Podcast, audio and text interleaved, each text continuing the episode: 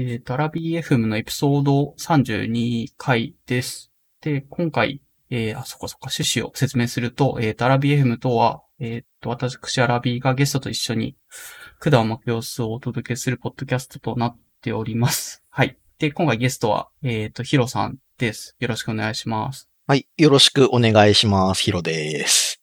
はーい。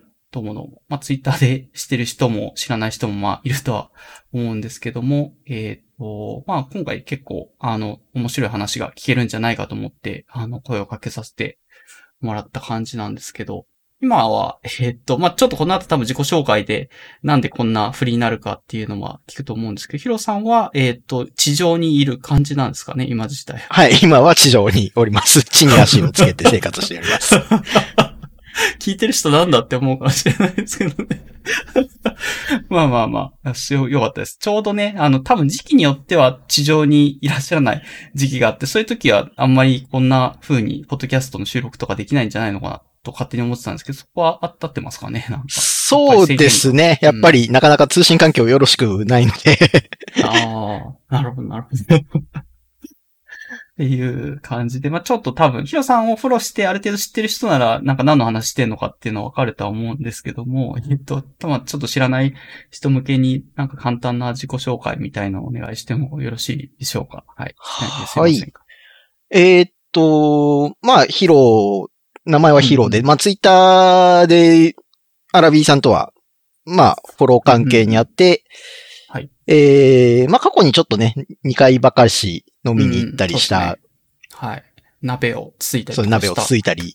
思い出もありますね。で、私は仕事でですね、あのーはい、船に乗るお仕事してまして、まあ、船乗りではないんですけれども、うん、えっ、ー、と、とても説明が難しい仕事なんですけれども、まあ、いわゆる観測船とか研究船みたいな船のラボの中で働く、まあ、ラボテクニシャン、技術者ですね。の仕事をしております。ああそうですね。えっ、ー、と、一応このポッドキャストで私のなんか大学の時の専攻で地球惑星科学っていうキーワードをちょっと出したとはいはい、はい。ですけど、えっ、ー、と、その、なんですかね、一ジャン、一ジャンルとして一応船に乗る人、そのフィールドワーク的なのでやってるその地球を観測するっていう意味では、あるっちゃある気は、あ、どうなんだろうな。また違うカテゴリーなんですかね、船に乗るいや、うん、まあ、地球科学の学科から船に乗る人も、まあ、そこそこはいますけども。まあ、いますよね。はい。大体はでも、あの、水産学とか、本当に海洋学をガツッとメインでやってるような大学の学科とかの人の方が多いですかね。ああ、やっぱそうはい。うん、あまあ、強いところが何個かあるんですけれどもね、うん、その海洋関係。はいはい。海洋大学とかなんか。そう、まあ自分のところで船持ってるような大学は、その東京海洋大学とか、はいはい。あと私立だと東海大学とか、うんうん、あとまあ他水産学部があるようなところ、北大とか、そこも船持ってますし、あとは九州の方の鹿児島大とかなんかその辺ですかね。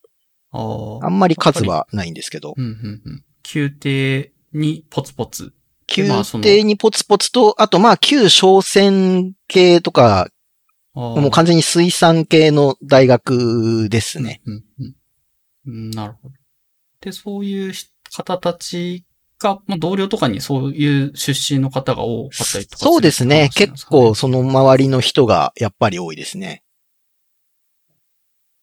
で、まあ、ヒロさんも、まあ、何かしらのゆえんがあって、そういう仕事に今疲れていて、具体的に船乗ってるのって、はいはいはい、例えば、まあ、その、年によっても全然違うとは思うんですけど、はいはい、なんか平均で鳴らすと大体1年の間に何ヶ月間ぐらい 船に乗ってたりとかってするんですかね？えっ、ー、と、まあ大体100から150ぐらいが多くて、今年はちょっと私多くて180ぐらいなんですね。すごい。半分ぐらい。そうですね。で、まあ、すごいよな。あと、この仕事に私ついたのが、実は私はもともと海洋学は全然やってなかったんですよ。あ、そうなんですね。はい。で、まあ、地球科学全般をやってるような学科の出で、うんうんうん、海洋はそれでもあんまりやってない大学だったんで、ほとんどやったことがない中で、うん、まあなんか就職活動した時にちょっと面白そうな変な会社があるなと思って受けたら受かったぐらいの 話だったんですけど。えー、面接とかで何聞かれるんですかね？普通の面接、なんですか？民間の会社とかあはいはい。まあまあまあ、ある程度は普通の面接と変わらないですけども、うん、もう、まあちょっと特殊な環境なんで、うん、まあそういう、なんだろう、閉鎖環境大丈夫とか、うん、乗り物酔いはするとかあ。結構大事そうですね。一年の半、半分ぐらい船に乗るって考えると、船酔いしてたら務まらないみたいなところありそうです。そうなんです。まあ私もそんな船強くないことが働いてから発覚したんですけど。他の乗り物は酔ったことがなかったので大丈夫かなと思って。そんなに三半期間とか弱いタイプじゃないかなと思って船に乗ってみたら。はいはいはい。そうなんですよ。あの、なんでしょうね。船、うん、大きい船が私どうやら苦手みたいで。小さい船は結構いいんですけども、大きい船のあの周期の大きな揺れに弱いようでどうやら。なんだ、伊豆大島とか行くときのフェリーも、まあ、そこそこ大きい、あの、はいはいはいはい、何百人とかで乗せてる、ああいうぐらいの、ゆったりこう、傾いて、ゆっくり傾いて、そうですね。ゆっくり傾いてみたいな。ああの手のが、どうも苦手なんですよね。え、じゃあ今どう、てかもうここなんか10、10年何以上ぐらいどうどうやってそれは対処して。いやー、最初の1年、2年はもう結構辛かったんですけど でも、まあ今でも結構その会社の中ではだいぶ船弱い方だと自負してはいるんですけども、はいはい。自分でも気づかないうちになんか、なんでしょうね、船、船酔いに強くなったのか、その酔っていることが普通だから気にならなくなってきたのかわかんないんですけども、大学とかからその初めて乗る学生さんとか先生とかがやってきた時に、もうベロベロに酔っ払ってしまっている時に、僕が意外と平気だということに最近気がつき始めて なんか感覚が。ら強くなってた的なやつですかな。修行生活。感覚がちょっと麻痺してるのかもしれないですねえー、めっちゃ苦しそうだけど、まあ、苦しくないわけではないけど、まあ、耐えられるか平然としてるみたいな、そんな状態なんですかね、そういう。まあ、なんとか仕事はできるかなっていうぐらいで、まあ、それでも揺れがやっぱりひどい時は、もう、うんうん、もう絶対この仕事辞めてやるって毎回思うぐらいの気持ちにはなりますけどね。揺れが強い時ってどれぐらいあるんですかね？年間半分、まあ、180日船に乗っていて。うんと、そうですね。まあ、天候もそうなんですけども、どこに行くかの方が効いてきますかね。あ、どこに行くか。はい。例えば赤道域の海域なんかは結構穏やかで、うん、まあスコールとかはあるんですけども、あれはただバーっと大雨が短い時間に降ったりするだけなんで、船の揺れとしてはそんなにないんですね。うん、なるほど。一方で、まあ中緯度から高緯度にかけて、うん、例えば太平洋の北側の方とか、はいはい。まあ南極海みたいな、その南のところ、うん、その辺に行きますと、やっぱり揺れがうん。かなり。面白いですね。緯度によって揺れってそんなに違うもんですね。何なんだろう。気象の関係なんですかね。まあ、気象の関係、うん、そうですね。だと思いますけどね。私も、うん、なんだろう、あんまり細かいことは知らないんですけど、おそらく、まあ、中緯度のあたり、やっぱり風がもともとどうしても強くなるエリアなの、うん、まあ、偏西風とかもなんか強く吹いてますしね。うんうん、なるほど。で、あとは、まあ、特に太平洋の北側なんかに関しては、あのーはい、低気圧が結構最後集まってくる低気圧の墓場とか呼ばれてるような場所で、まあ、例えば南半球の方は基本的にどの緯度でもなんか陸があるところ、海があるところみたいなはっきりしてるんですけれども、うんうん、北半球はちょっとそういう大陸と海洋のどこに分布してるみたいなのが変わってくるので、まあそういうのもあって、やっぱり風がとても強く吹きやすい場所とか、そういうのがあるんですね。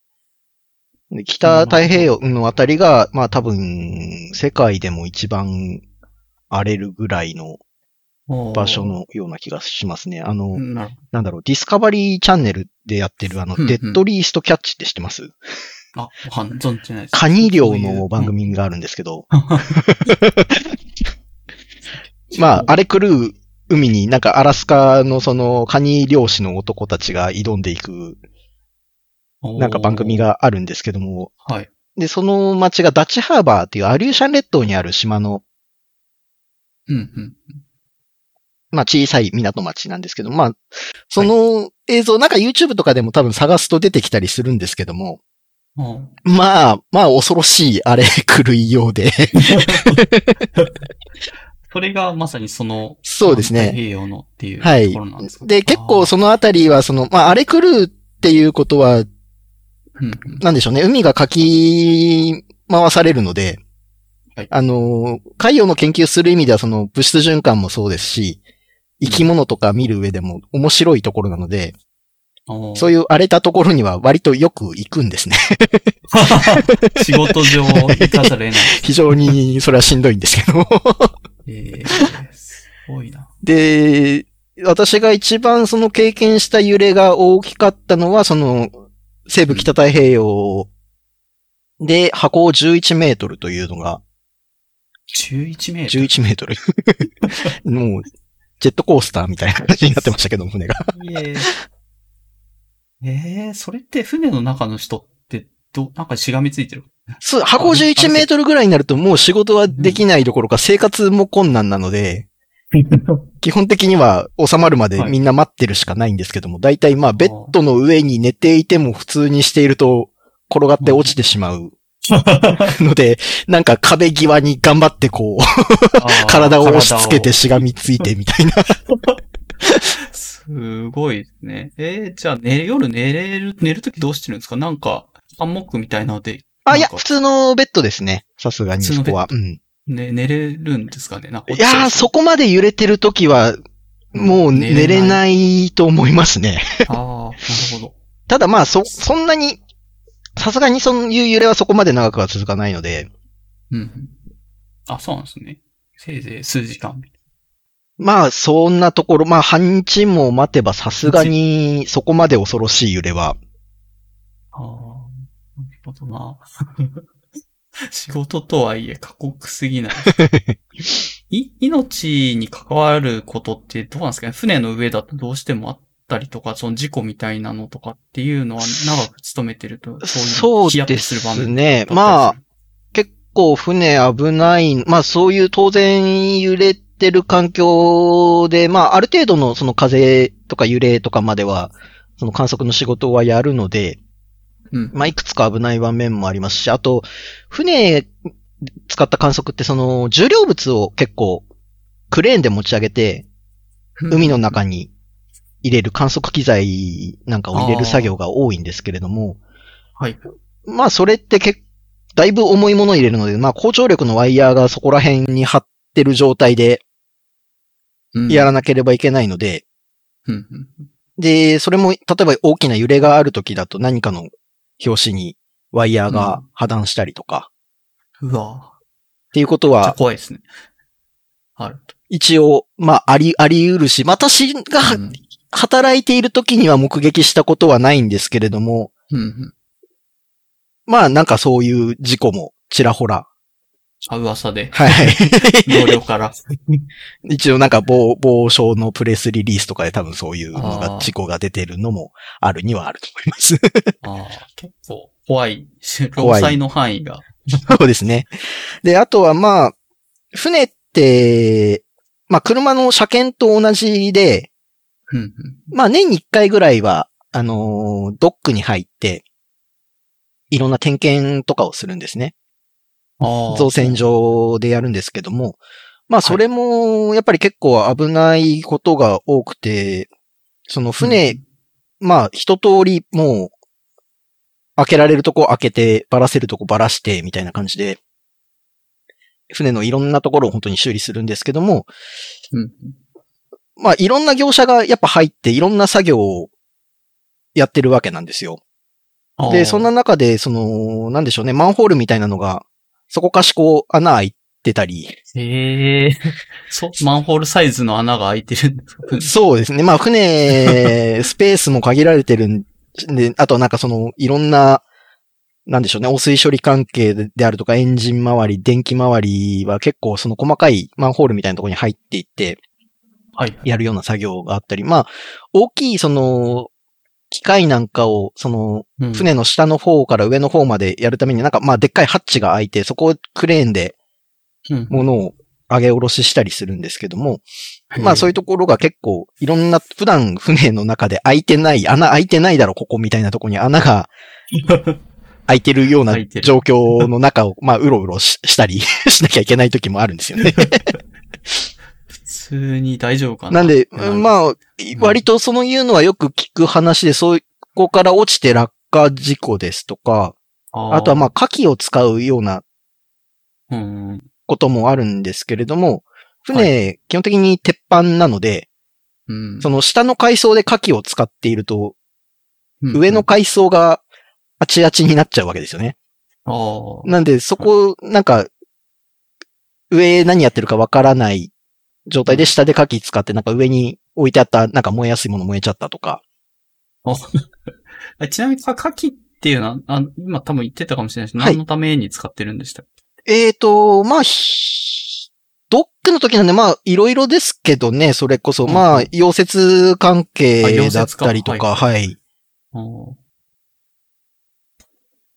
あれ、今って船の点検の話の中ではいはい、そうですね。そのドックに入った時の。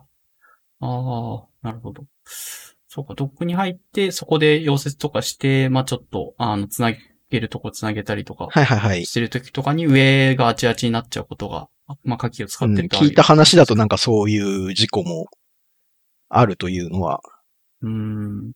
まあ、造船周り、その辺のなんか事故事例集とか結構充実してるんで、まあネットで探すと多分いろいろ怖そうな事件が出てくるとは思うんですけど。ああ、そうじゃあ、ただまあ、ヒロさん自体は今のところそういう危険な目にはし、まあ、ああってはいなくて、まあ、普通にまっとうに労災とかを申請せずに働けてはいる。そう、まあ、そうで、まあ何度かちょっと危ないかな、みたいなところには遭遇はしてはいますけどね。具体的に言うとどんな感じですかね。ちょっとずれたら自分の命もみたいな時があった。そうです。まあ本当に結構重量物扱うこと多いんですよね。それこそ、なんか、1トン2トンあるようなものを持ち上げたりとか、なんでやっぱりそういう重量物が動いている場面なんかは怖いのはいくつかはまあ、うん、うん、自分自身は、あれは私みたいに結構長く働いてる人はそれなりにどこ危険だなっていうのがわかるんですけども、はい。その、研究船だとやっぱり、うん。不慣れな方、初めての方とかが結構いろいろやってるんですけども、そういう人たちがなんか一緒にやってるタイミングでちょっと怖いなっていうような場面は、んを見ることの方がなんか多いのかな。な。自分がどうこうというよりは。うん。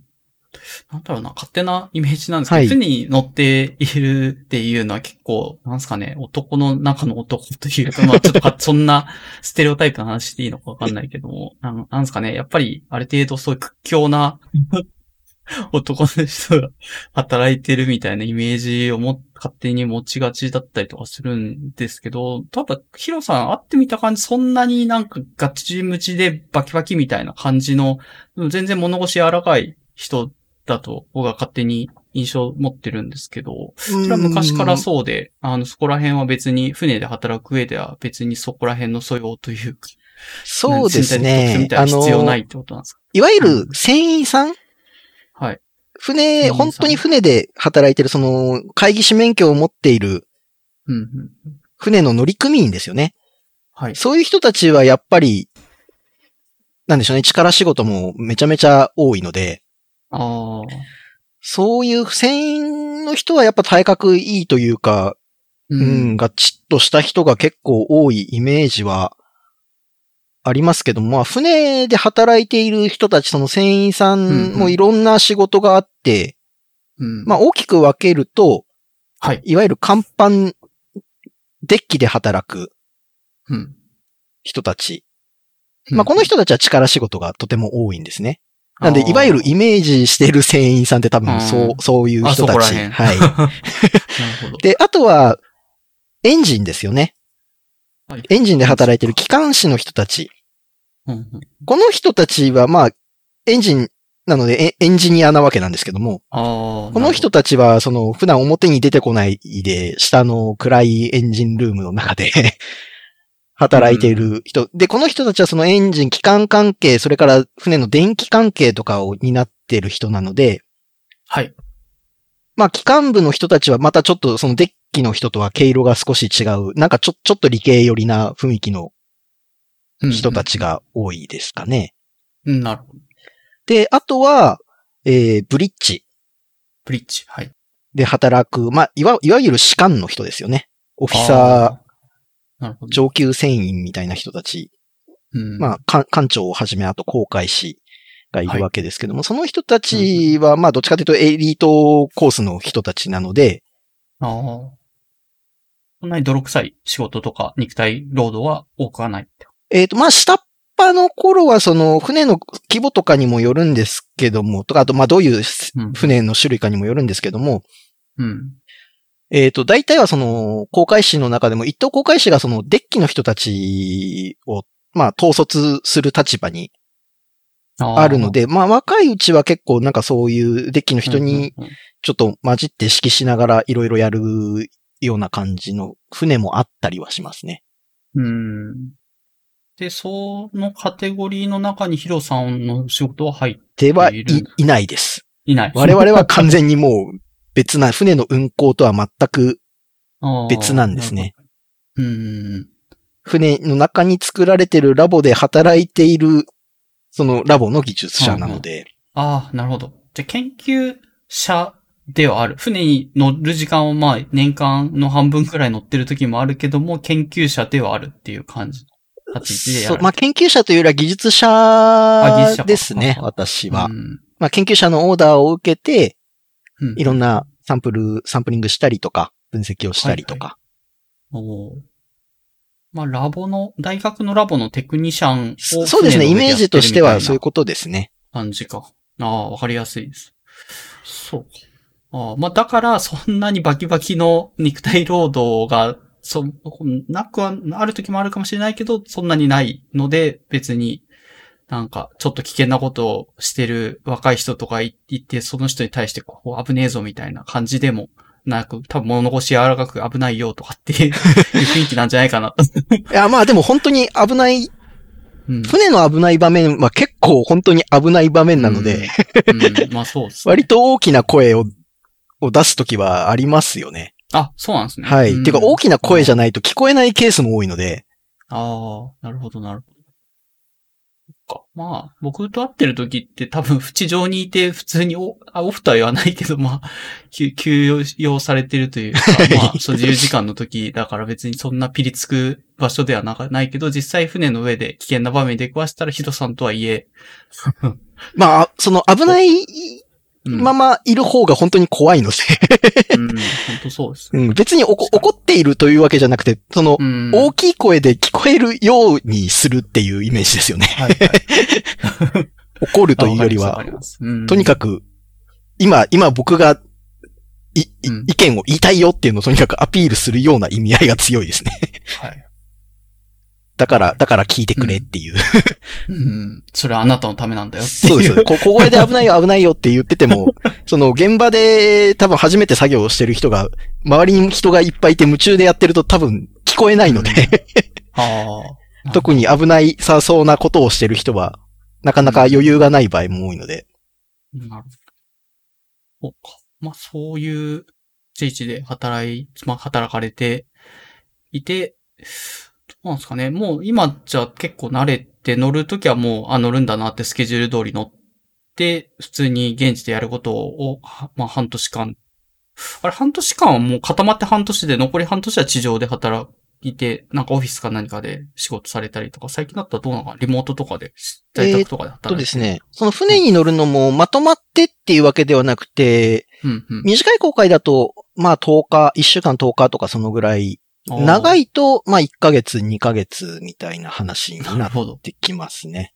あ、そうなんだ。結構ヒロさんツイッターでなんとなくこう見てると、なんか船乗ってる時は乗ってるのかなとかってわかるけど、はいはいはい、結構タイミングがいつ乗ってるんだろうな。ただ乗ってる時期は結構ずっと乗ってたりとかするから、うん、どう、どういうスケジューリングなのかなって思ってたんですけど、まあ、そうですね。最近船も、まあうん、あの、なんでしょう。ネットワークだいぶ船によっては使えるようになってきてるので、インターネットで、まあ、ツイッターとか船からできる素晴らしい世の中になりつつあるんですけど。そうですね。ちょっとしたニュースぐらいだったら全然そこから見て、はいはいうん、あ、こんな感じなのかとかってわかりますしね。で、あとはまあ私が乗ってる船はその研究機関の船なので、はい。が、まあ多い。まあ民間の船に乗ることもあるんですけども、うん、まあ、どちらにせよ、私は自分の会社の船に乗ってるわけじゃないんですよね。ああ。はいはい。なんで、まあ、ある程度その情報発信していいやつと、まあ、あんまりし,、ちゃダメなやつはあるわけですけども、はいはい。まあ、いいやつに関しても、その、も、もともの、その、仕事をやってる側が、情報をオープンにしてからじゃないと、私は情報をオープンにはしてはいけないので、ああ、まあそうですね。なんで、うん、私の情報は割と遅れて出してるんですよ。ああ、そうなんですね。今ここにいるよっていうのは、はいはいはい。から随分離れたところぐらいそういうのも多分あって、私がいつ船に乗ってるかなんかわからないようなことはたびたびあると思うんですけど。ああ、そういうことだった、ね、で、あと、まあ、危ない中身としては、その海域によっては、その海賊とかがいるわけですよね。海賊いるんですか？現代現代の海賊どんな感じなの？いや、私も会ったことはないですけど。まあ、あの、いる、出るらしいよっていう話で警戒はするって感じですそうですね。あのー、なんでしょう。イン、インド洋の東の方、アフリカにかけてのね、それこそ昔はソマリアのあたりとか。ああ、確かにソマリアの海賊って聞いたことある。あとは、その東南アジアのあたりですかね。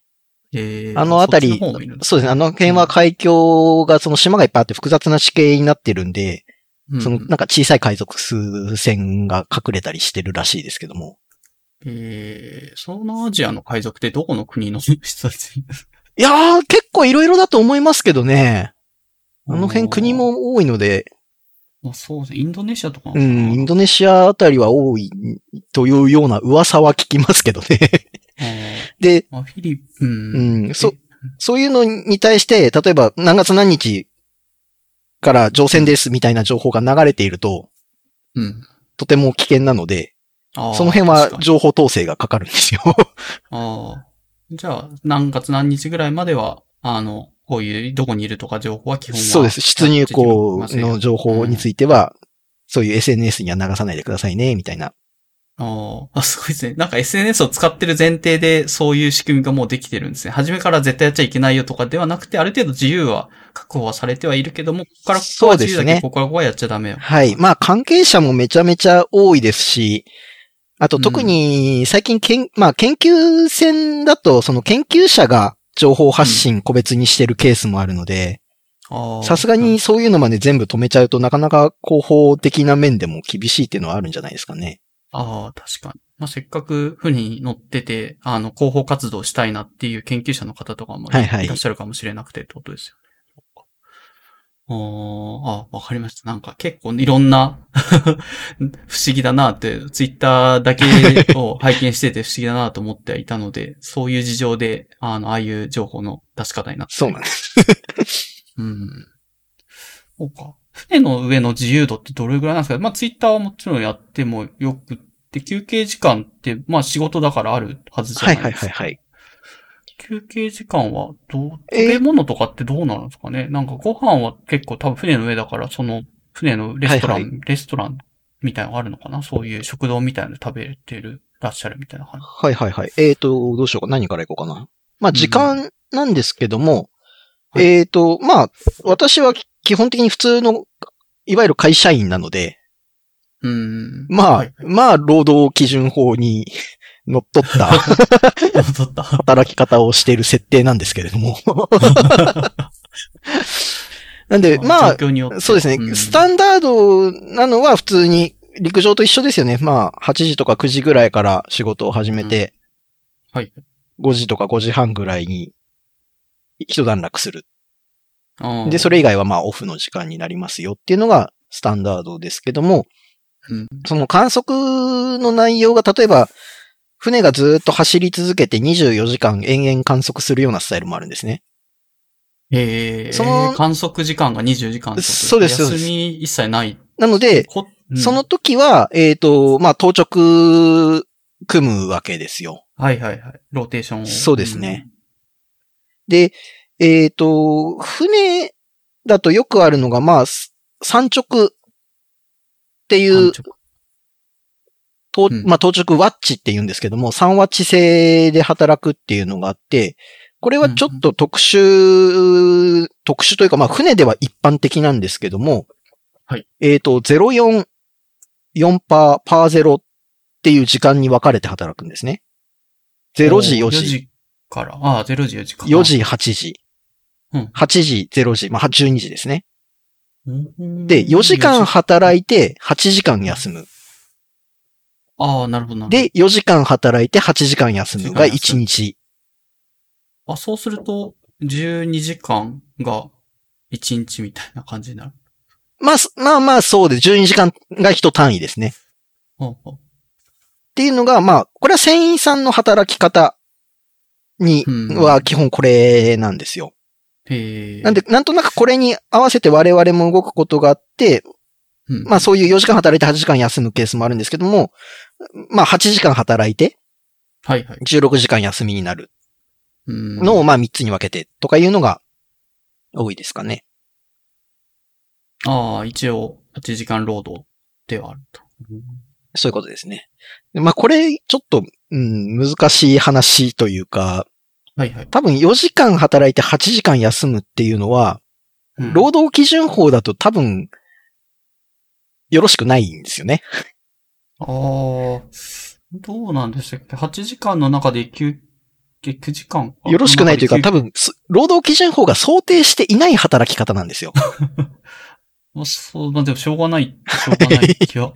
そう。なんで、4時間働いて8時間休憩をした後に4時間働くっていうのが多分労働基準法での解釈になるんですよ。ああ、はいはい。ただこれ、じゃあなんで船そうしてるの？っていうと、船員さんって労働基準法じゃないんですよ。うん、あ、そうなんですね。あの人たち船員法っていう法、繊維法っていうので働いているので、はい。労働基準法とは全く別個の体系で守られている、個別の法律なんですよね。へあれは、だから国土交通省かな？管轄は。じゃあ別に、その4時間働いてっていうのが、その規定の中だと、まあ。そうです。彼らの働き方だとそ、それが普通なんですよ。ああ、なるほど。え、ヒロさんはでも民間そうなんですよ。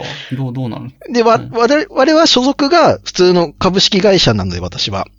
はいはい。なので、まあ、労働基準法の中で働かなければいけないのが、その辺がちょっと難しいところもあったりして。日本の海洋労働者、あんまりその労働基準法の中で想定されてなくて、うん。うん。正直そうそういう、この業界、関連業界の人たちはなかなか多分難しい状況になってるんだと思いますよ、最近のその、うん。労働の、やっぱり。はいはい。いろんなところの改正とか改善に向けて、あ、一応、じゃあ、あの、あの、つ、つじつまは合ってないというか、もう明らかにはみ出しちゃってるから、そこはちゃんと労働基準法にもそういう人がいるということは入れてくれよという働きかけはしてるけど、ちょっとまだ変わってないから、そこはちょっとギクシャクしてるって感じなんですかね。まあ、働きかけがされているのかは、ちょっと私もわからないですけど。ああそうこういうことを想定して動いている人たちはいるのかな？うーん。まあ、でも、やっぱ働く上でどうしても合わせなきゃいけないところを合わせなきゃいけないから、まあ、ちょっと労働基準法から外れちゃうけども、まあ、便宜的にそういう働き方をヒロさんとかはされてはいるそうですね。こともあると。うんまあ一応、なんでうちの会社なんかもいろいろとその結構、うん。も、揉めながら、老期と揉めながら ここ数年でだいぶ、その、きちんとその、まあ法律に沿うように、いろんなところを変えてはいるんですけども。ええー、じゃあ、はじめ、入社した当初と今と、じゃあ随分環境、働き環境そうですね。結構変わったかなと思いますね、そこは。ええー、それは一応いい、いい方向に変わってはいる感じですか、ね、まあそうですね。基本的にはいい方向に。うん、ああ。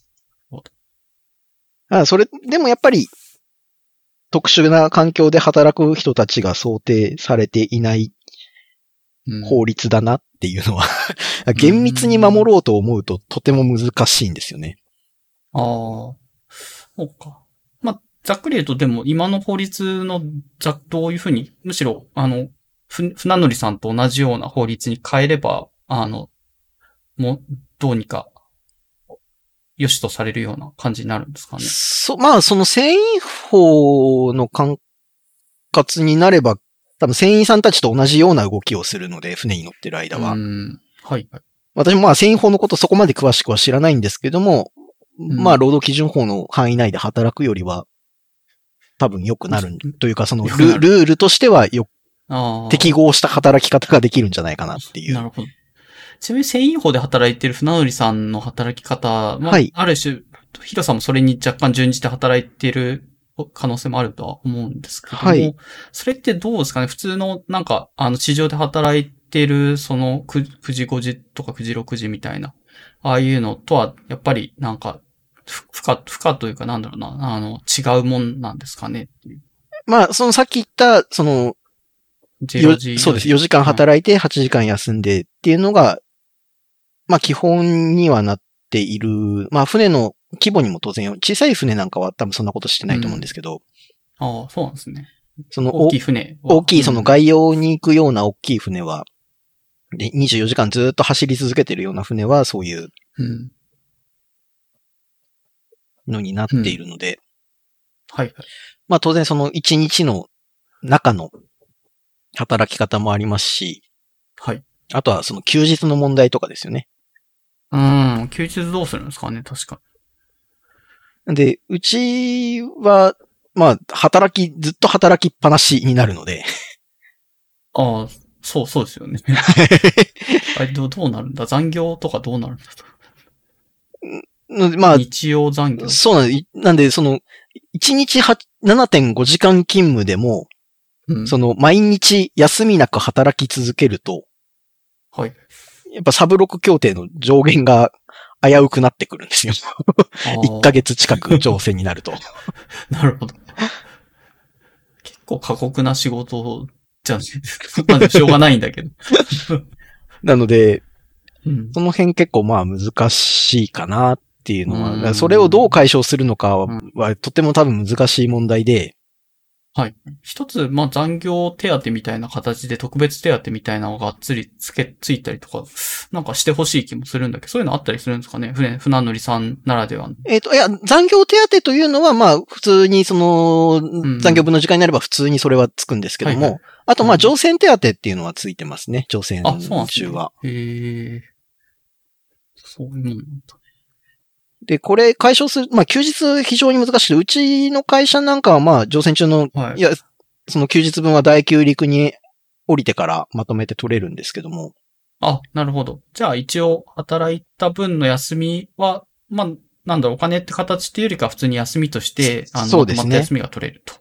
まあ私はそっちの方がとてもありがたいんですけど。うん、多分この後の話に出てくると思うんですけど、まあその、旅行、海外旅行とかが趣味でしたいってなると、ね、普通の会社員とかだと、あの、1ヶ月、2ヶ月休みづらいけど、そんだけたくさん船に乗ってる間に休みが溜まっていくような職種の人だと、かなりまとまった休みの間に旅行行ったりしやすい、海外旅行とかしやすいっていう話は、そうですね。まあ、うん。あと、まあなんか、まあ周りの会社とかを見てると、まあ乗船中のその土日を普通に船の上で休みにするみたいなところもあるんですけど、うんはい、はい。正直、船の上で土日を与えられたところでっていう 問題があるので。ああんまり嬉しくないというか、全然何したらいいんだって感じになりそうです、ね、そうなんですよ。うん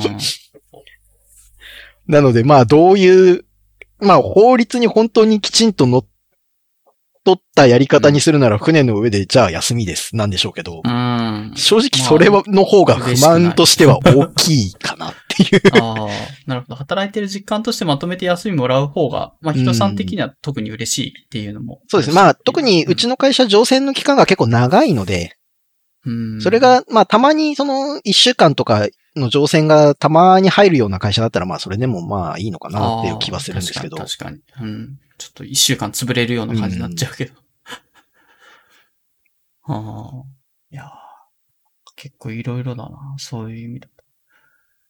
で、さっきちょっと話でちょろっと出たんですけど、はいはいご飯の問題とかって船乗ってる間の食事はいはいはいはい結構、ヒロさん多分この後、なんですかね、あの、グルメというかなんかご飯の話とかも出る、出そうな感じが あるんですけど。えっ、と、で、さっきあの、船の中であの、デッキの人、エンジンの人、ブリッジの人っていう話をしたんですけど、はい。もう一つあの、その、シチューブっていう、うんうんうん。まあ、司る厨房って書いてシシチュー。かっこいいですね。シチュー。そうなんです。そこで働いてる、まあ、料理とか、あと事務系のことを全般にやってくれる人たちが、専属でいるので、料理は基本的にはその人たちが作りますね。やると。はい。で、それは、どうですか？せ乗ってる上でこの船は美味しいなとかってやっぱり船ごとにそれはありますね。美味しい船と、あんまり美味しくない船と。事前にそこは噂としてはなんか共有されてるんですかね？なんかあの船美味しいらしい。まあ、やっぱりそうですね。評、評判というか、この船だとご飯美味しいからいいよね、みたいな船はいくつかありますね。なただまあ、船のその、シチューのその人も、やっぱり入れ替えがあるので、うんうん。まあ人による当たり外れもあったりはしますけど。あ、そうなんですね。この、この人じ乗ってると、あ、今回飯うまいな、みたいな。すごいローカル情報。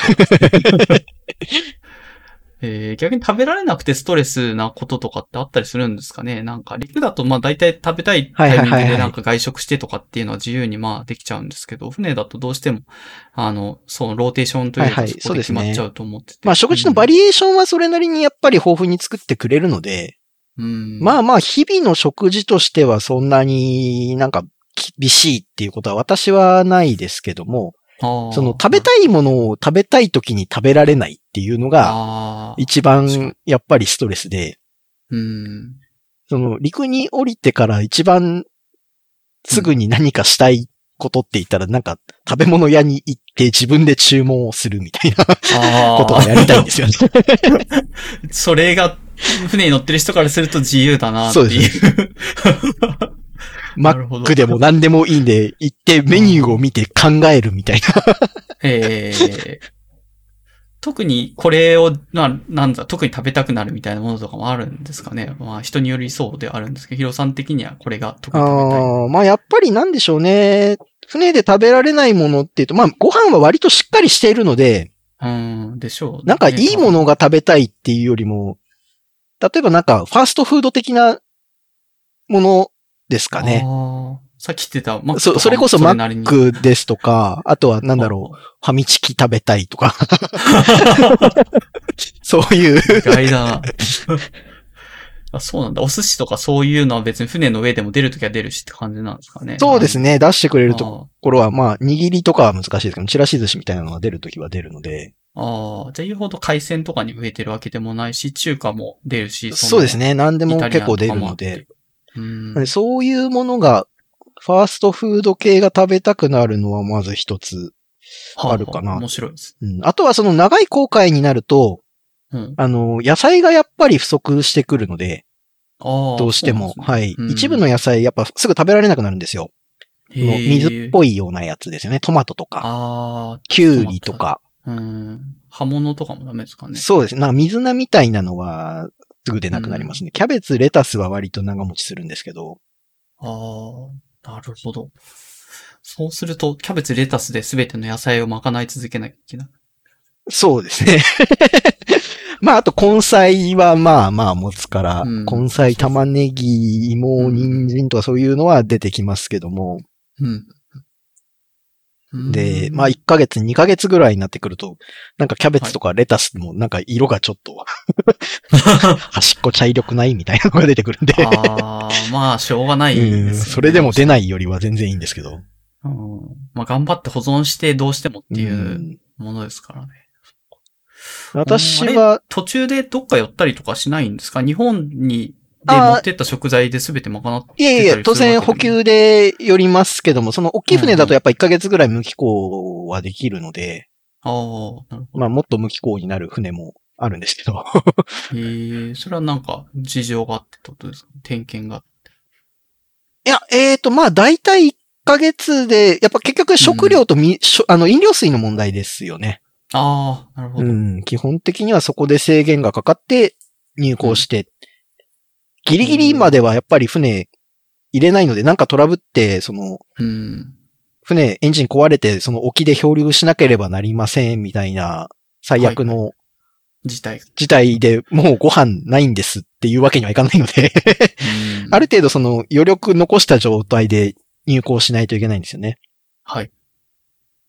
えー、じゃあその寄ってるところとかはもちろん海外のどっかの港とかだとは思うんですけど、その間っていうのは船乗ってる人たちはどうなんですか？ね、地上に降り立って、まあちょっと息抜きしたりとかする感じなんですかね、その時間って。そうですね。まあ大体海外に入るときは2、3日ぐらいは寄っているので、うんうん、まあ当然、船ついてる時も仕事は多少あるんですけども、まあ仕事終わったら降りて街に繰り出してみたいなのは。はい、おなるほど。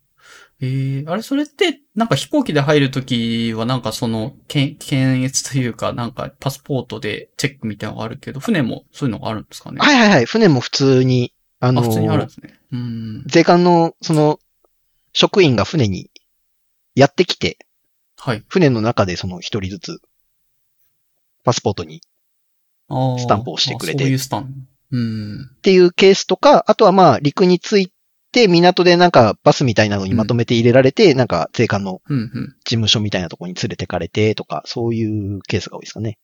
ああ。ちなみに今とか、ここ1年2年はコロナで、あの、海外行ったり、海外から帰ってきたりっていうのは結構厳しくなってるそうですね、もう。これって船だとどう、どうなんですか？変わんないですか ?2 週間隔離期間置いてとかになったりするえっ、ー、と、まあ、どの船に乗るかにもよりますね。で、あとは期間かな？短い航海だとあんまりその隔離してからっていうのはやらずに出ているところが多いですかね。うん、じゃあ一月間以上ぐらいの。そう、長い航海になると、まあ、事前に4、5日とか隔離期間一応設けて、うん。検査受けて乗ってみたいな感じが多いですね。へ今海、海外には全然行けないので、あ、そうなんですね。はい。じゃあ海、海外に寄港することとかもできなくなっちゃってるとかね。そうです。もう、私もコロナが来てからは海外には行っていないので。はい、そうなんだ。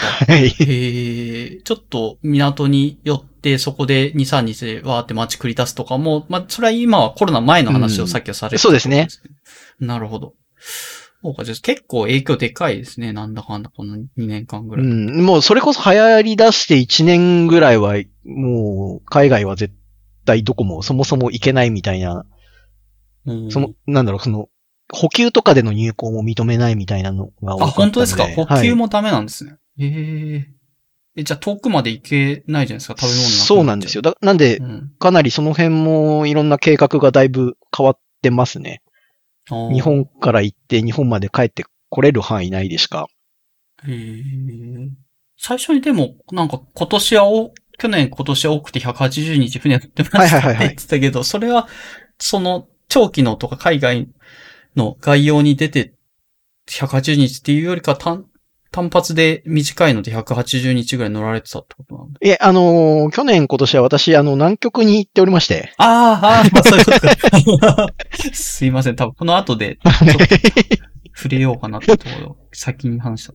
うん。あ、まあ、そう、ついでなんで、多分聞きたい人も多いだろうし、まあ、あの、ぜひそっちの話にしててもいい そうですね。うん、あのー、まあ、南極地域観測隊、昨年62時ですかね。62回目の観測隊に参加しまして、はいはい。で、例年ですと、うん。しらせっていうあの、砕氷船ですよね。はい。あれが日本を出発して、フリーマントル、オーストラリアのフリーマントルについてそこで観測隊員が乗り込んで、南極まで行って、で、まあ観測隊も夏隊と越冬隊っていうのに分かれてるんですけども、ええまあ夏隊は夏だけ滞在して、まあ観測だったり、設営作業だったりとかいろんなことをするんですけども、して帰ってくると。で、越冬隊の人たちは、翌年の観測隊が来るまで、南極大陸で。で、私は夏隊で行ってきたんですね。あ、そうなはいんですね。。で、あそこでかん、希望してい、なんか希望が通ったみたいなことをツイートされてたような気がしたんですけど、仕事で希望する枠っていうのはどっかにあるもんなんですかね？そもそも南極。ああ、いや、まあ私は南極、もともと大学で私あの、南極の、はいはい。あのーなんでしょう、アイスコアの研究、ああ、はい、アイスコアって言って一般になかなか通じないと思うんですけど、南極のまあ氷床を掘削して採取した氷ですね、のことなんですけども、それのまあ分析をして古気候の復元をやってたんですね。。まあそういうのもあって南極にはちょっとずっと行きたいなと。うんいうのは、まあ個人的にこれは言ってただけで別に会社でなんか手を挙げる制度とかは全くないんですけどなんか地、地層屋さんがそういう地層、過去の地層のはいはいはいはい。それのまあ見る感じの氷版ですか南極版みたいな のがそれなんだっていうイメージでいいそうですね、そうです、そうです。で、その南極観測隊は仕事で行かれてたんですよね、今、さっき。はい、そうなります。ああ、えー仕事で南極観測隊に行く仕事があるっていうことなんですか？そうなんです。えーまあかすいません何も知らない。結構南極観測隊、まあ、謎の、謎の集団なんですけど。え国でやってんのかなと思ってたけど、民間でもそういうのでやってる人は行く人は行くそうです。その、えっ、と、国立極地研究所っていうところが、まあ、旗振りというか、まあ、大元のところなんですけれども、えっ、と、何から話そうかな。うん。まあ、観測隊員に、って、まあ、ふ2種類かな。お、まあ、ある、ある分け方でいくと2種類分け方があって、そのはい、内部で決まる人、ああ、なるほど。あの、まあ、一般の公募で行く人っ。ていうのがいるんですね。はい。で、一般の公募枠だと本当に、ある時期になると、まあもうそろそろ出てる頃かな？秋口ぐらいになるとその極地研究所に、ねはい、公募のお知らせが出るんですけども、えーまあどの枠が公募になるかは年々なんですけども、料理人とか、うんうん。医者とか、はい。あとまあ観測の枠でも、まあモニタリング観測って呼ばれてる、その毎年ずっと定常的にやってる観測の一部の隊員はその公募の枠が出るんですね。本当だ、9月何17日とかに、なんかその、はいはいはいはい。極地研のところのサイトに募集出てますね。えーでこれは手を挙げれば、まあ一応誰でもまあ、通れば誰でもいけるなんかけど、結果、まあ結核事項に該当しなければ。一応誰でも結核事項っていうのもあるんですね。こういうのがダメな人は基本ダメですね。そうですね。いまあ一応国国の事業なんで、なんかダメな人もいるはずです。うーんおどういう最低限の足切りみたいなのってどういうところなんですかね？いや、もう本当にその過去の犯罪歴だとか、あ、そう そう。あそこなんうん。あとまあ、応募する、この現時点で完全無職の人とかもできないんだったかな。ああ、そういうのもあるんですね。やっぱ何かしらのプロフェッショナルとして従事しているうん。人。である必要があると。うーん。まあ、なかなかまあ、あんまり該当しない中身だとは思いましたけどね、そのダダメだっていうのには。ああまあ、大体の人がうん。応募できる。結構オープンとか広くそうですね募っているって感じ。うん一般公募。はい。はいはいはい。で、まあ、それとは別に内部で決まるようなのもあったりして、はい。で、まあ、その中でも私が受けてるのはちょっと特殊なやり方で、うちの会社がその、うんうんある観測単位のその枠に、が出てるやつ、まあ入札で落としてただ言ってるだけなんですね。入札っていうのがあるんですね、その枠。さっき一般公募とはまた別の枠ってことですか？どっちかというとそのな内部の枠に近いのかな内部か。ああ、なるほど。内部枠を入札で、うちから何人ちょっと取っといてっていう南極地検のところで取れる枠が、そうです、そうです。してる民間の会社にはあるってことだ。へえ。すごいですね。じゃあみんな殺到、殺到するのかどうなの？どれぐらいこれって人気なんですかね？南極。名前はいや、まあ、結構やっぱり、うん、私もその、選考の中身、具体的にどう進んでるかとかが全然、わからないところがあるんですけど、うん、まあ、それなりの数がやっぱり、応募来るみたいですね。はい、ああ。うん。ただまあ、その観測の枠っていうのは結構それなりの専門性求められるので、まあそんなにはいない、人気がないジャンルみたいですけど やっぱりその料理人の人とか、はい、お医者さんの枠とか、意外と結構募集多い年もあるみたいな話は聞きますね。あ、ぼ、募集が多い募集というかその手挙げてくる人が。あ、手挙げる。ああ、候補者が。はいはい。なるほど。倍率は高いとね。そうですね。じゃあ、ヒロさんは、そこの民間の枠の中で、そうです。まあ、うちの会社が、普通にただ入札で落とした仕事に行ってるっていうだけなんですけども、私は。それでも、何も言わないとでも、たまたま振られたわけでもないんですよね。なんか前々からなんとなくそういうのが一応は、基本的には、まあ、ほぼたまたまなんですけど。あ、たまたま まあ、少なくとも全、全人の人たちは、まあ、たまた、たまたまというか、まだ、そんなに長くやってる仕事じゃないんですよ、うちの会社としても。ああ、そうなんですね。はい。ここ数年のみたいな。うん、なんで、まあ、一応、いけそうな候補者が何人かいて、その中から割と適当に選ばれるみたいな感じなんですけども。当た当たったみたいな、ね、まあ私は行きたかったので、な、なんかことあるごとに、偉い人に会う機会があれば、なんかこそこそとアピールしていたぐらいで、それが聞いたのかどうかはわからないんですけど素晴らしい。で、ちょうど去年、今年かな？そうですね。今年かな？うん。1、12月とか。寒い時期。そうです。南半球の夏に行くので、うん。昨、昨年の、えっ、ー、と、11月ぐらいに出て2月に帰ってきた感じですね。はい。夏対。はい。で、またちょっと今年も2年連続で行くので。あ、そうなんですか、はい。そっか、じゃあ、もう数ヶ月したらまた南極に向けそう、来、来月、今月末からちょっと、そのコロナの関連の隔離があって、来月出発ですね、はいはい。なるほど。どう、どうでした？あの、行ってみて、夏帯とはいえ、やっぱり南極に12月から2月ぐらいまで降り立っていいやー、もう、なんでしょうね。全然、見たことがない景色なんで、やっぱり 他の場所では見られない景色もそうですし、まあ生き物もね、ペンギンが、もう飽きるほどいたり。ペンギンがえらい臭かったですけどね。ああ、匂いか。ペンギンの匂いか。全然想像つかないけど。一匹二匹いる分には可愛いんですけどね、そのなんか、映像地、繁殖地域に行って、その、うん。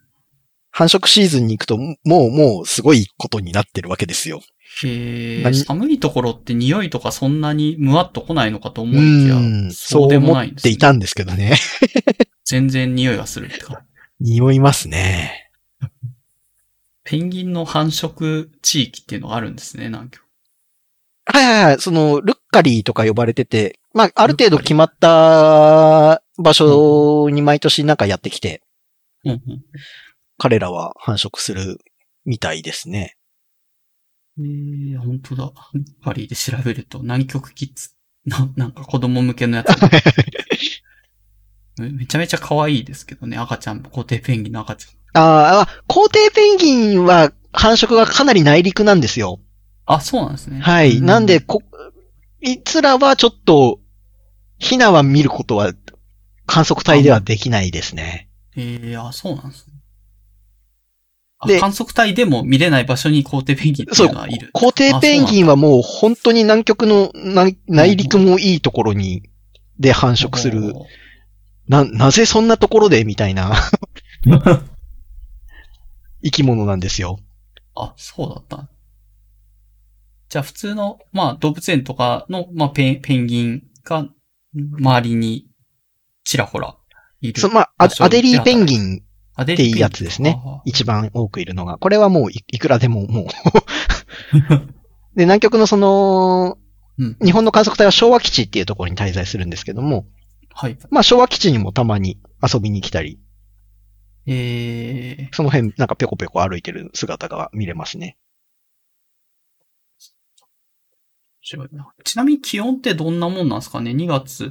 南極はどうだ ?12 月から2月とかそう、まあ、夏なんで、あの夏だから。はい。結構あった、あったかいわけではないけど 何度ぐらい？気温としては、うん、えっ、ー、と、いや、まあ雪も降るので、はあ、何度ぐらいやったかな？一応あのー、気象庁で、南極の気象データは取得しているので、それを見れば出てくるので、今見てみましょうかね。えー、っと。えー、っと、12月の平均気温は昨年でマイナス3.2度ですね。ああ、なるほど。まあ、寒いとは言っても、そんなにめちゃめちゃマイナス40度とか50度とかそうですね。まあ、海も近いところなので、うん。なかなかそこまで夏期間は冷え込まないですね。持ってく服とかもまあそれに合わせて夏帯だからこれぐらいでいいよみたいなのがあったりするんですか、ね、はいはいはいはい。まあ一応あと観測隊は防寒着とかは支給されるので。あ、そうなんですね。はい。まあなんと、大体それでなんとかなるかなっていう。じゃあ自分で揃えなきゃいけない道具とか事前準備っていうのは言うほど。まあある程度は買ってはいきますけど、うんうん、まあ最低限はその、はい。支給品とか対応品でなんとかなるかなっていう感じですね。えー、ちなみに自分でどんなアイテムを南極にも買ってって便利だったとかあった？南極はこれ必須だわ、みたいな。そうですね。必須アイテムとしては、はいはい、私はサングラスですね。サングラスか。はい。あまあ、雪も多いんで、うん、で、日差しも強いんですよ。ああ、まあ、なんか、遮るもなさそうです、ね、はい。で、オゾン、夏時期とか、そのオゾンホールとかが開いていると、うん、紫外線もかなり強いので、うん、で、一応、その、サングラスも支給はされるんですけども、うん、私ちょっと目が悪いので、あの、土入りのやつを作りましたね。それは、土入りのは配布されないんで。あ、なるほど。土入りは自分ではい。作んなきゃっていうの？とか、あとは。もじゃあ、いいメーカーのやつを探さないといけないとかって感じなんですかね。まあ、そうですね。それなりにアウトドアで使って大丈夫そうなやつを。うん、全然想像がつかない。まあでもなんかその。自転車乗り的にはなんか自転車ああ、はいはいはい。自転車もありますけど、あの、スキーとかやる人向けの結構出てるので。なるほど。そういうのを選べばまあ大丈夫かなっていう感じですね。うん、えー、すいません。まあ必須アイテム。はい。あと、1、3くらい。何、なんだろうな。結構、まあいろいろありましたけども、うん、ああんまり一般的なアイテムは出てこない。まあ一般的じゃなくても、あ、そんなのがあるんだぐらいでも面白いと思う。まあ仕事で使うアイテムなんですけども、あの、ヘルメットにつける、なんか耳当てみたいなのがあるんですよ。ええー、そんなのある？はい。そんなのは自分で買って持っていきましたね。えー、耳当てとはまた違うんですかね？ヘルメット？ヘルメットに、に着脱可能な、その耳から後頭部の下の方を覆う、うん、なんか、羽毛っぽい。ヘルメット用防寒キャップって売ってるな。しかも業務用。そうです。多分、なかなか使ってる人は、なんか北国の工事現場の人ぐらいじゃないかな、みたいなアイテムですけど。ヘルメットの上からじゃなく、上から被るんですかね、これ。ヘルメットの、なんでしょうね。あの、縁にな、つばみたいなところに着脱できるんですよ。ゴムみたいなのがついてて。あ、なるほど、なるほど。特殊だな。かなり特殊なアイテムですよ。あ、これはじゃあ重宝したので、ぜひ、行く人にはおすすめ。おすすめ。あとはその南極に行くと、うん、えっ、ー、と、仕事で、その野外調査にも行くんですね。うん、はい。で、まあ、いや、その調査地では、まあ、キャンプ生活になるんですけども、うんうん、まあ、キャンプ中に使う用品として便利だな。まあ、普通にこれ、キャンプ用品としても使えるなと思ったモンベルのなんかワイングラス、持ち運び用のワイングラスでと、あの、下の足の部分と、グラスのその上の入る部分がなんかマグネットで分かれる、分解できるやつがあるんですよ。はいはい。で、なんかプラスチックかなんかでできてる。なんか、それは別に、なんかそれがあってすごいいいかってわけではないんですけど、なん、なんとなくその野外でお酒を飲むときに雰囲気が出て非常に良かったぐらいのアイテムなんですけど。なんかいいですね。まあ普通になんかキャンプ。ワイングラス。はいはい、うん、キャン、まあキャンプとかでなんかワイン持ってってもなんかね、紙コップとかで飲むのもなんかちょっと微妙じゃないですか。うん、また雰囲気は出ないですね。うん、なんで結構そういうのいいなーって思いながら。おしゃれな。ワインは持ってってたのか、向こうでワインが支給されてたのかっていうと、どっちなんですか、お酒は基本的には自分で持ってきます。あ、自分で持ってくるんですか？ワインとかも。はい、へえ。ただまあ、越冬隊の人たちは多分食品で年間のお酒を買ってて、うんうん、その人たちはまあ、その、その、食、食料の中のお酒も飲めるんですけど、うんうん、夏隊は基本的に自分でお酒を持っていくと。で、唯一一種類だけ支給されるお酒があって、うん、はい。あの、ウイスキーが。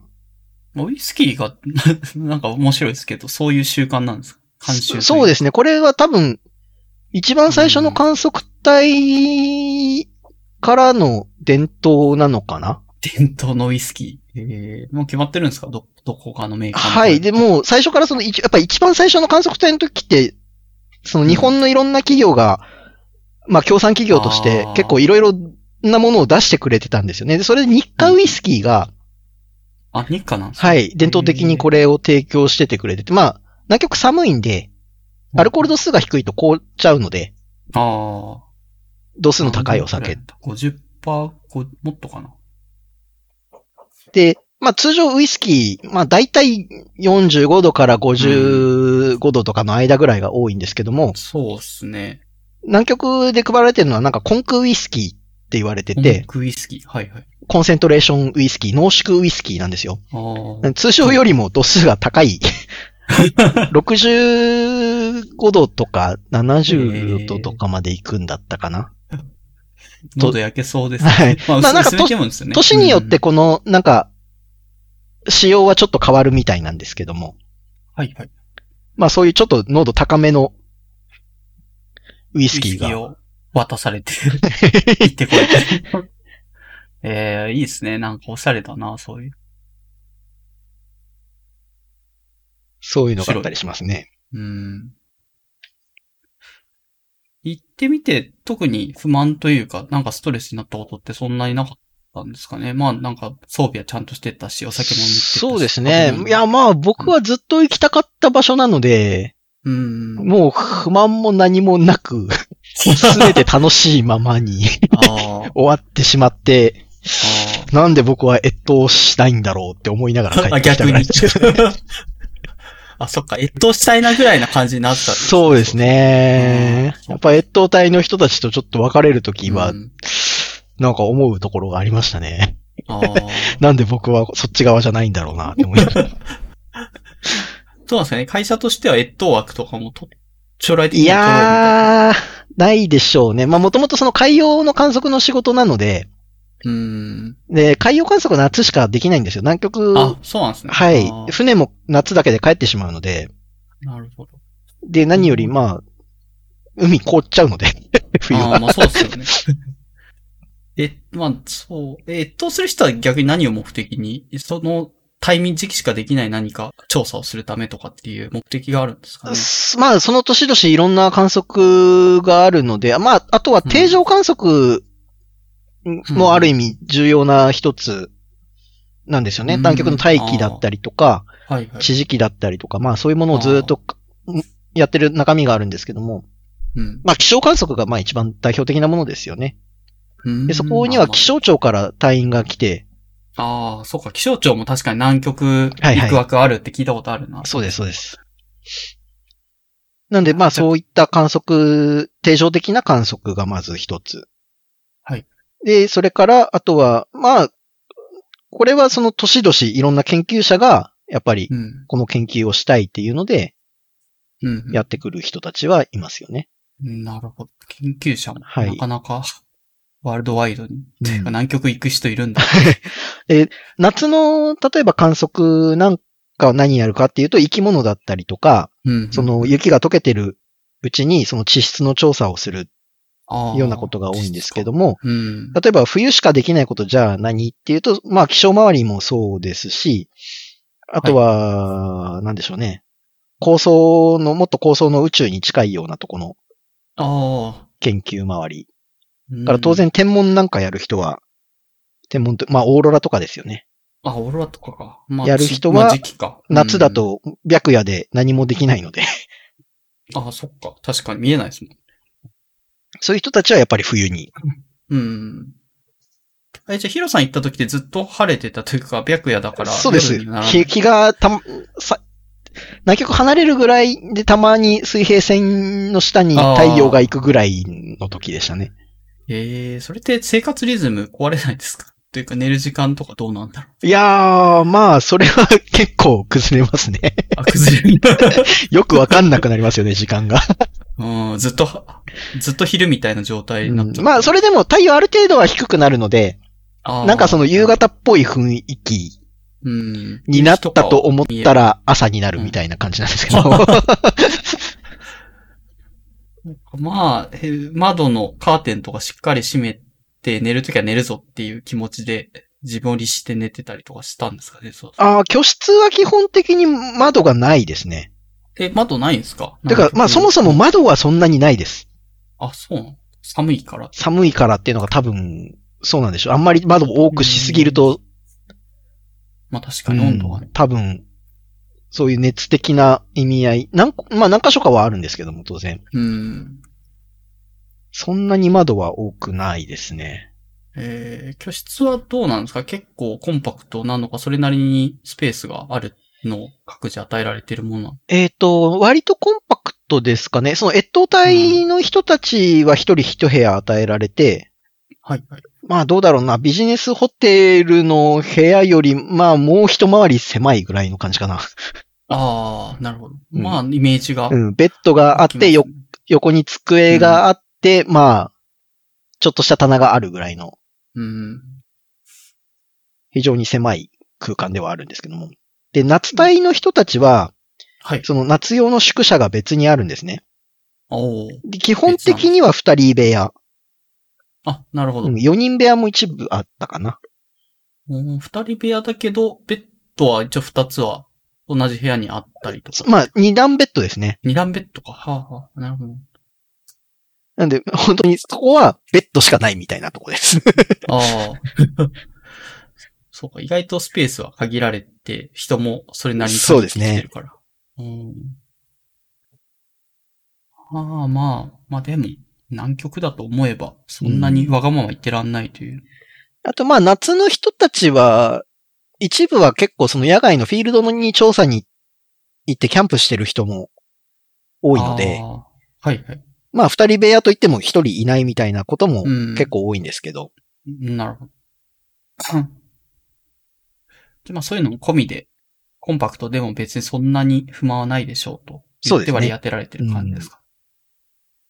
うん、食べ物とかさっき言ってた料理人の人とかが来るぐらいだから結構美味しいものが食べられたりするんですかね？船の上よりかむしろ南極の美味しいもの食べれてるんああ、えっと、船にいる間はその、うん、知らせに乗っているので、あれはあの、はい、海上自衛隊さんが動かしてる船なんですよ。なんで、ご飯も、あの、自衛隊さん方式で、自衛隊の方が作ってくれるんですね。で、夏隊で、その昭和基地に入ってる間も、その、基本的には、その自衛隊の調理の人がやってきて、ご飯を作ってくれるんですよ。なんで、南極の観測隊の調理人のご飯が食べられるのは越冬隊だけなんですね。あ、そういう、はい、結構違うんですね、越冬隊そうです。越冬隊、夏隊も含めると人数がめちゃめちゃ多すぎて、その、越冬隊の調理人だけでは料理多分作りきれないんですよね。さすがに。ああ、なるほど。そうか。で、当然自衛隊の人も昭和基地に入っていろんな、その設営作業のお手伝いとかをしてくれるので、はい。その人たちのご飯もとなるととてもじゃないけども、料理人二人行くんですけど、二人では作りきれないのであ、二人なんですね。結構厳選してってことなんですね。そうですね。いやーじゃあ自衛隊方式のご飯をまあ夏隊としては食べてきて、まあまあという感じ。そうです。ね。はい。うん。まあ、美味しいですけどね、全然ごう飯。ん。まあ、そう選ばれてる人だとは思うので、そこに行けるっていうことは。で自衛隊なんで金曜日はカレーが食えますし、毎週。ああ。確かに。金曜だから、カレーってツイッターでもたまに流れてる。自衛隊方式なんだと思ってみた。結構ね、船だとなんか金曜カレーですかって聞かれるんですけど、あれは自衛隊の流れだけなんですよね。あ、そうなんですね。他の船に乗ってるからといって別に常にはい金曜カレーってわけではない。別に民間の船とか他の研究機関の船は金曜はうん普通のご飯なんで。えー、そう。ああ。で、あと、ちょっと今南極観測隊のはいはい話に、ってしまったけども、行ってた目的は仕事で行ってて、はいただ、なんだろうな、さ、あの、社会人博士、は博博士の話もちょっとああ、はいあるじはいはいはい。ゃないですか。それは南極に関係してて、そこ、社会人博士博士の話と南極観測隊に今年行ったよって話はまあ完全に別物っていう。まあ完全に、まあ一応は別ですね。